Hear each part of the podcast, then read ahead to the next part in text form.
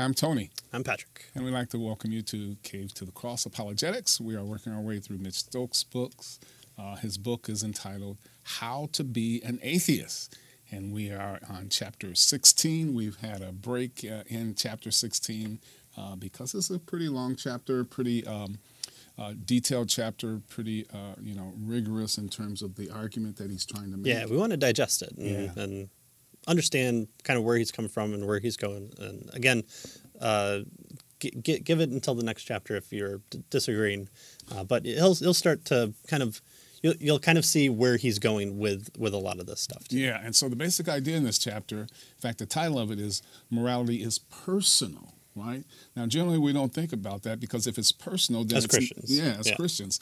If it's personal, then it's not, it doesn't seem to be objective. That is, exist independent of people, right? It is dependent on people. And of course, we don't want morality to be like that because then anybody can say anything is morally right or wrong, Mm-hmm. right? If it's personal. But he suggests you need a valuer in order to have values. And so if we have moral values, then you need a, a person, right, who uh, values various moral um, statements and uh, positions and that sort of thing. So morality is personal, is what he suggested.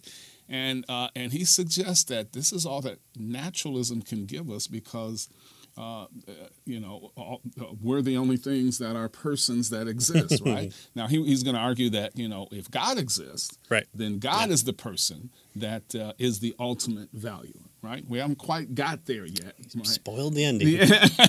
Yeah. Is, is a small V as in people are the value, or is there a big V where there's some ultimate value? Yeah, Right. right. So in this section here, we've just finished uh, uh, working through uh, a bit of this particular chapter. In this uh, uh, particular sec- section, he's gonna he's asking the question about is it nature or nurture that determines what's going on here? Great. I'm glad he finally figured this out because uh, there's a lot of people that are going to stop writing books after this. So he says, uh, neither moral nor uh, prudential oughts are categorical. That's what he's been arguing. Right. By categorical, he means, you know, that they are absolutely true. You should or ought to do this, period, right? He says, no, they're, they're hypothetical, right? They're conditional. If you desire or want or whatever, then you do this particular thing, right? So that's what he's been arguing here, uh, especially if naturalism is true, right? Right. Um, he says, no doubt moral oughts then feel different from these, uh, you know, prudential oughts. They feel different than the hypothetical oughts. You know, we, we feel like, well, no, you just have to do it, right? It feels categorical.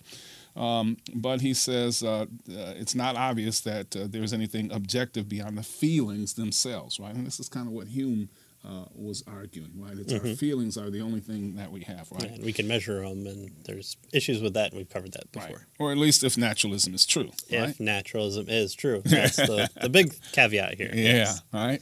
So thinking that moral imperatives are categorical and therefore more objective than prudential oughts is not uh, necessarily the case.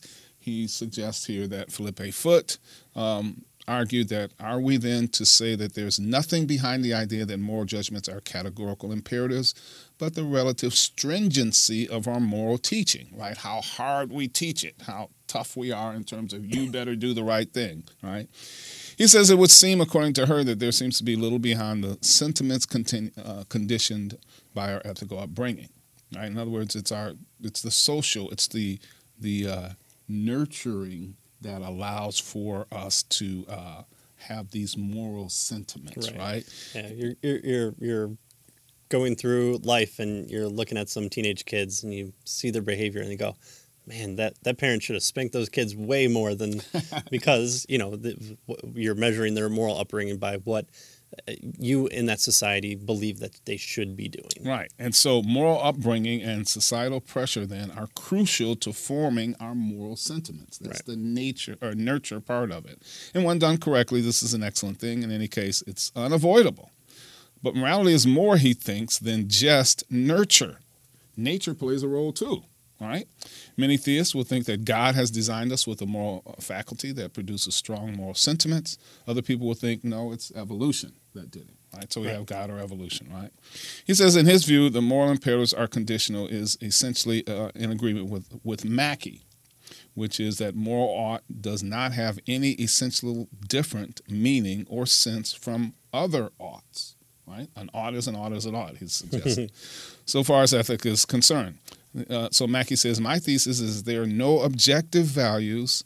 Uh, is uh, uh, uh, there, there are no objective values, specifically the denial that any such categorical imperative element is objectively va- uh, valid. So there is no categorical, there is no absolute, is what Mackie is trying to argue here. And he says he mentions Mackie because he's famous for uh, being one of the few atheists who is also a moral skeptic or nihilist. Hey, right? he's a sober skeptic. He's taking his skepticism seriously. That's right. That's right. Right. And so that's that's why he mentions uh, Nile. So he says this is because uh, uh, that uh, this seems to be really extreme, right? Sure, And so folks, uh, you know, push against this, right? Which is one of the reasons why Harris came up with his well-being theory, is Right. because he wants to ground it in an ethical framework. But uh, as we'll see in a little bit, uh, there might be some implications to that. So, Yeah. uh, so then, uh, even if the standards of morality are based on what we value, uh, this, uh, Dr. Stokes says, doesn't mean that there isn't anything objective about morality. There can be an objective fact of the matter about whether something meets a moral standard, even if the standard is itself is Ah, subjective. So maybe we can we can sneak We can sneak it, yeah, right. objectivity into Right. it, right? And so and so he, he has uh, uh, I, I think a really sharp example here. So the the the question is uh, what is what makes a good knife? Well, a good knife, as we all know, is that it's sharp. Uh, okay, well there might be butter knives and steak knives and serrated knives, and so there might be types of knives. But uh, it, when we come to think of uh, knife forms, we kind of think of sharpness as being uh, a, a, an objective standard for determining whether or not uh, a knife is good. And so uh, we talk about the knife's uh, sharpness. We believe that there's objective sharpness. Uh, when we're valuing sharpness is though subjective. So um, you know we can kind of measure the edge. We can measure you know how it slices through butter and dices julienne fries, and uh, we can run it through all the tests. You know the uh, for those of you who don't even watch commercials anymore because I don't think they even make them. You know you, you always had the Ginsu knives That's that right. would and dice would would cut a, a tin can, but then be able to go right through the tomato like it was nothing. The infomercials were great back then, um, and so then it would seem we in, there is indeed uh, evaluating ob- objectivity despite the subjectivity of the value itself. Yeah. Uh, that there's normative facts, facts about whether something meets a standard. Right. So, it, so the standard is sharpness, and we can have an, obj- uh, you know, an objective fact. Then, how sharp is the knife, or that sort of thing. That is Right. the standard, and it seems like, oh, well, now we have objectivity, right? We can say, does the uh, knife meet this particular stand, Right, objective right. standard that we have of sharpness? Yeah. So let, us kind of apply this to a person. So you have you you- you're in the military, and uh, your job is to take out the enemy. And so you go and you say, uh, I go out into the middle of the battlefield. I yell really loud. I tell the enemy, "Hey, we're we're both human beings. We we." Um, we're fighting over the same dirt. This seems illogical, and you get the other side to, to put down their arms. Right. You are a good soldier. Well, no, because the people who have um, grouped you into this this unit want you to go out and kill the other side, Yeah. and so you are being a, objectively terrible soldier at that point in time. You may get the job done, but you're not doing it in the same fashion as what they want. So you're a bad soldier. Now, someone who's a marksman that can get 10 out of 10 on the bullseye and take out the enemy that way, that is what the valuer, the high up in command, want. And so you might be a good diplomat, but you need to not be a good soldier in that in that regard. So, so it is objective. Well, he's going to say no, right? right, right. Well, it- It's it's again this this this attempt to to find in a subjective universe an objective standard. Like uh, well-being was attempted to measure the EKG of, of the the same stuff, and and so again we still had some issues with that. Uh, so the standard itself is not objective. Yeah, that, and that's the issue, right? Right. The we might the, the the the what we measure may be and how we measure may be objective, but where does the standard come from? Right. The standard is subjective. We determine the standard. Right. So we haven't got you know our objective value here. We determine the standard. Right, and and you know we we, we see that today with uh, uh, half the country thinking the founding fathers were good.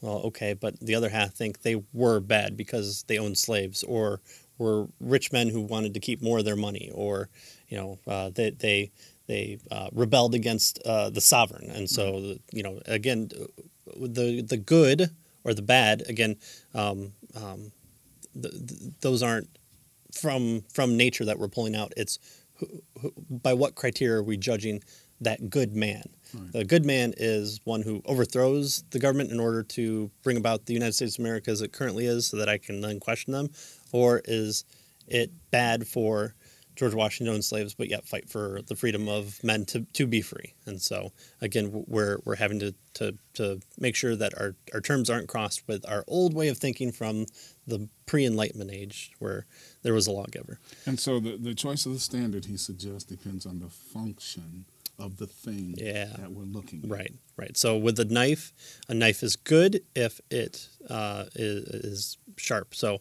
uh, uh, humans declare that a knife ought to be sharp because we value sharp knives in, in more contexts. Our choice for that standard for a good knife depends on the knife's intended function.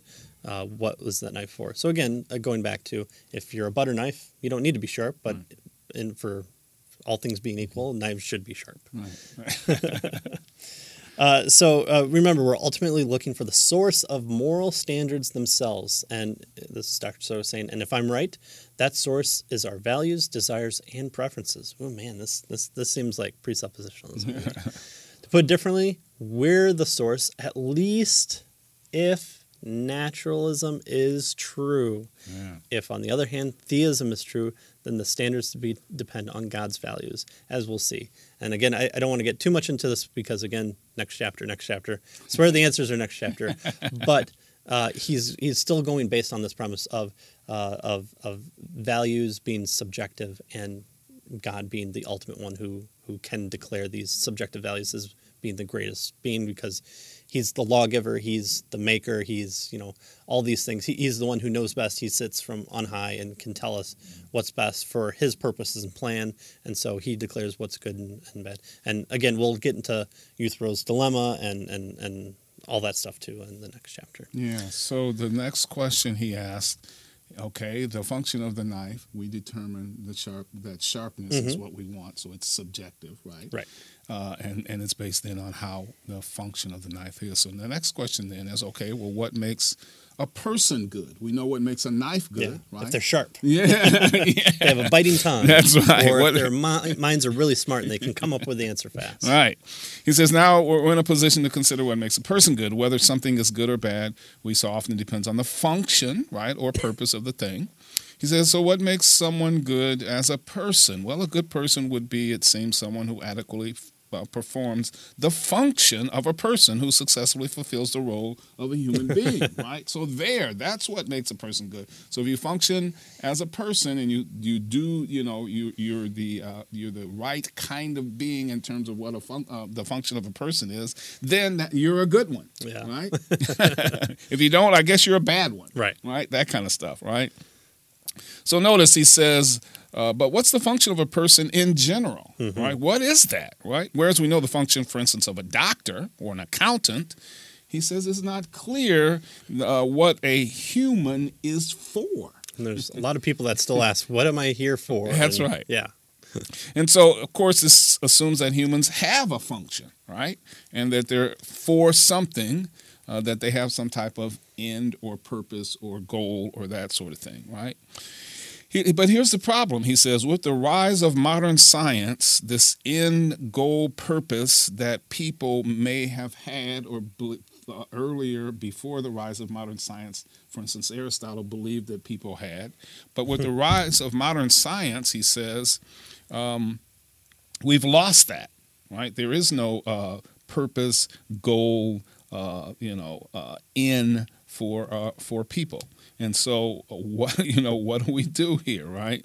Um, of course, according to theists, we do, right? Ooh, Humans still have a purpose, uh, but as Christianity declined and naturalism became more prevalent, uh, it became uh, because commonplace for humans to view as simply a collection of inert matter. Then we lost our purpose, our goal, our function. Yeah, Right. yeah. We we lost it. we're, we're glorious stardust, and unfortunately, that stardust just doesn't have anything to do in this universe. But Right. it's really beautiful to think about, and we put an echoey Carl Sagan in the background and show pictures of stars, and we say we're them and they're us. Yeah. G- Yeah, Great. yeah, now I'm going to be a good serial killer That's right. because I can be, right? Or a good star. yeah. so if naturalism is true, he says, what is humans for? Well, who says? Mm-hmm. It's what, you know, it, it would appear that humans don't have an objective that is human independent function. That is, it's reasonable to think that a function or purpose requires a mind, a consciousness that has intentions. And so an end or a goal and that sort of thing seems to require a mind, right? And, uh, you know, so for example, he says uh, we can determine uh, um, what a watch is good for by appealing to the intentions, goal, and purposes of the watch's Right. designer, Mhm. right? If naturalism is true, though, there is no purpose outside the subjective purposes that humans choose for themselves. That's it, right? And these purposes or goal will vary with uh, from person to person. So each one can choose whatever they want, you know. And so if you want to be a ser- serial killer, if that's your function and purpose, you know, that's your function and purpose. Right, right. I, I give the police something to do. You know, I, I'm here creating jobs. What What are you doing, huh? Yeah. So he says then uh, morality, uh, moral value ultimately requires a person who does a valuing, and what makes a good person is whatever we say makes a good person. Right? That's the bottom line. And of course, is that what we really want? right. right? Is that what we want out of morality? Whatever we say, Yeah. right? That seems that seems pretty uh, pretty dangerous. Yeah. Yeah, at least for the rest of us. so uh, we first began the discussion. We saw that the scientific revolution raised three problems for our, for our traditional view of morality. One problem was that Hume, Hume, our good friend David Hume, applied the experimental, experimental, experimental method to the study of ethics. All he could find, morally speaking, was our ethical institutions or sentiments. A second problem was that science made it seem that the divine command theory of morality had little going for it, didn't offer us anything new. And the divine uh, theory suggests that God uh, tells us He's the lawgiver and He gives us the law. So whatever God says, that is what we ought to do, or, or and whatever He permit or uh, prohibits, we shouldn't do that. Right. Right. And so the third problem, which we're not going to really cover that much, but it, it does need to be said because um, uh, Harris does talk about it, and uh, I, I I think it's I, I think it's right to talk about it. It's just this book. I mean, uh, we, we did a whole interview with uh, uh, Scott Christensen about about this subject, so you can refer to uh, the the uh, the episode on that if you want more. Uh, so the third problem is whether we're free to choose to do what is right or wrong Ooh, freedom. things. Yeah, Yeah, yeah. freedom is a dangerous thing. Much less choose our values that are under that underwrite our morality. So, are we free to choose, and are we free to do what is right or wrong within those things? Uh, so uh, this assumes uh, we usually assume that ought implies can to perform some immoral act, for example, is to be blameworthy or culpable, and this idea of culpability depends on our notion of free will, right? So someone runs over uh, a pedestrian with their car, uh, they're brought before the judge. The judge says, you know, were you having a heart attack? Were you, um, you know, uh, did, did, did you uh, believe that this person was uh, attacking somebody else? No, no, no. I was intoxicated and I ran over this person. Okay, well, you are culpable because you could have uh, done differently, or So you're to blame. or you knew better, Yeah. and so uh, it wasn't, uh, you know, uh, a a uh, you were forced to with a gun at your head, or you weren't commanded to by uh, some supernatural being. You you did it because of your actions that you could have chose differently. I think that's the uh, standard standard reply. Uh, now, if naturalism is true, however, um, and it uh, and it implied that we have no free will, then our notions of morality would certainly be drastically impacted. So again, if naturalism is true, it seems like you and I are nature, and that's all that there is. This mind concept uh, seems to just be chemicals firing off at different capacities. We exhibit um, uh, personality based of our uh, synaptic inputs plus uh, our, our collective memories because your personality is dependent upon past experiences that build you to the self that you are and your chemicals firing and you hope that they're firing in a correct way, but you don't know. Right. So the various laws of nature Yeah. are controlling Right. everything, right? Given the initial conditions and how the laws of nature operate, Right. we are not free. That's just what we have Yeah, to yeah, do. The laws of nature dictate that. That right? that that that cue ball hit the the first ball that knocked us all around, and we're just following the path that the cue ball, the Big Bang started, and if naturalism is true. Right. Uh, I'm I'm sorry that I sunk the eight ball before I was supposed to, but uh, you know it's the only thing that I could do because the universe is just in motion now. So that seems to be uh, a, a big issue, and so uh, we're we're not going to spend too much time, but that that is a problem. And um, how does how does kind of the the Sam Harris uh, view it? Well, Sam Harris seems to be kind of the one person who says that we don't have uh, the ability to to choose, and that we're not free, and that we're all kind of determined in the sense. Now, it seems odd because he, you know, writes books and has podcasts, and you know, he tries to convince people, and it doesn't seem like he is exactly following this. But at the same time, if he's determined to do so, he's doing exactly what he's determined Yeah, to do so. wh- you know, if if he if he wasn't free to say it, then how does he know it's true? Right. That's the issue, right? Right. I mean, he's saying that free will is an illusion. Uh, okay, fine. How do you if you're not free to say that, then how do you know what you're saying is true? Right, right.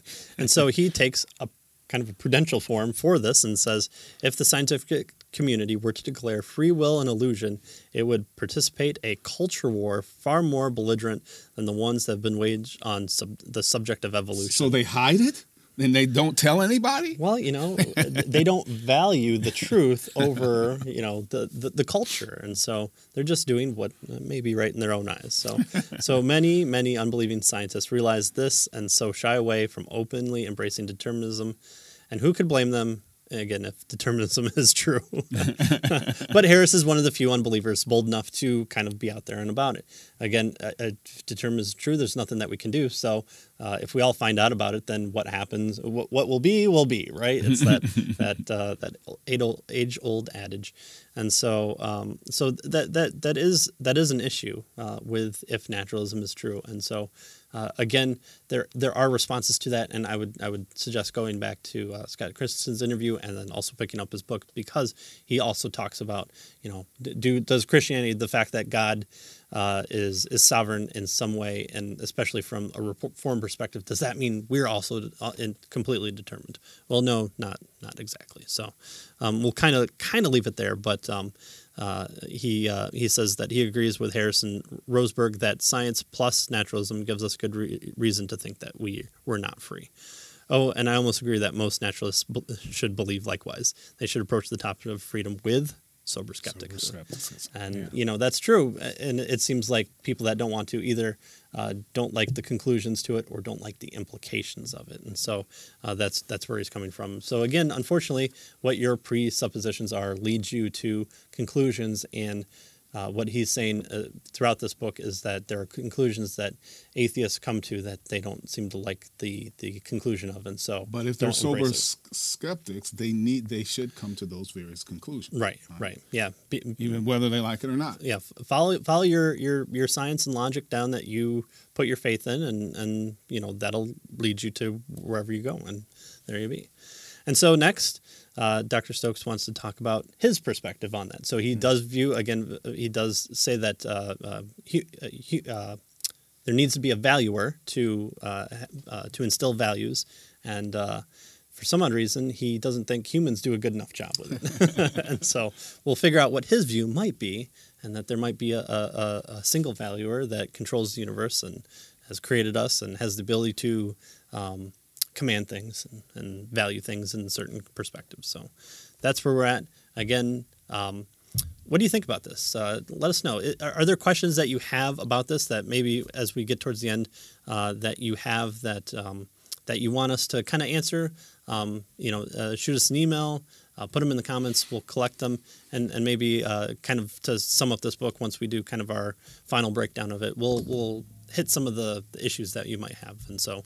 Um, uh, feel free to drop that in kind of whatever social media or uh, area that you're viewing this um, or listening to this, and uh, we- we'd be happy to, to try and help. Might not have the right answers, but we'll, we're we're all philosophers here, and so we can talk until the tape runs out and right. say nothing. So, so again, thank you. We Everybody's a appreciate it. philosopher, whether they know it or not. Yeah, exactly. Yeah, yeah. We all, we all, we we can all talk nonsense until the other person stops listening. So, but we thank you for listening, and uh, we hope to see you back for uh, the final few chapters. And we thank you for joining us so far. So, All Have a right, good see you next time. yep.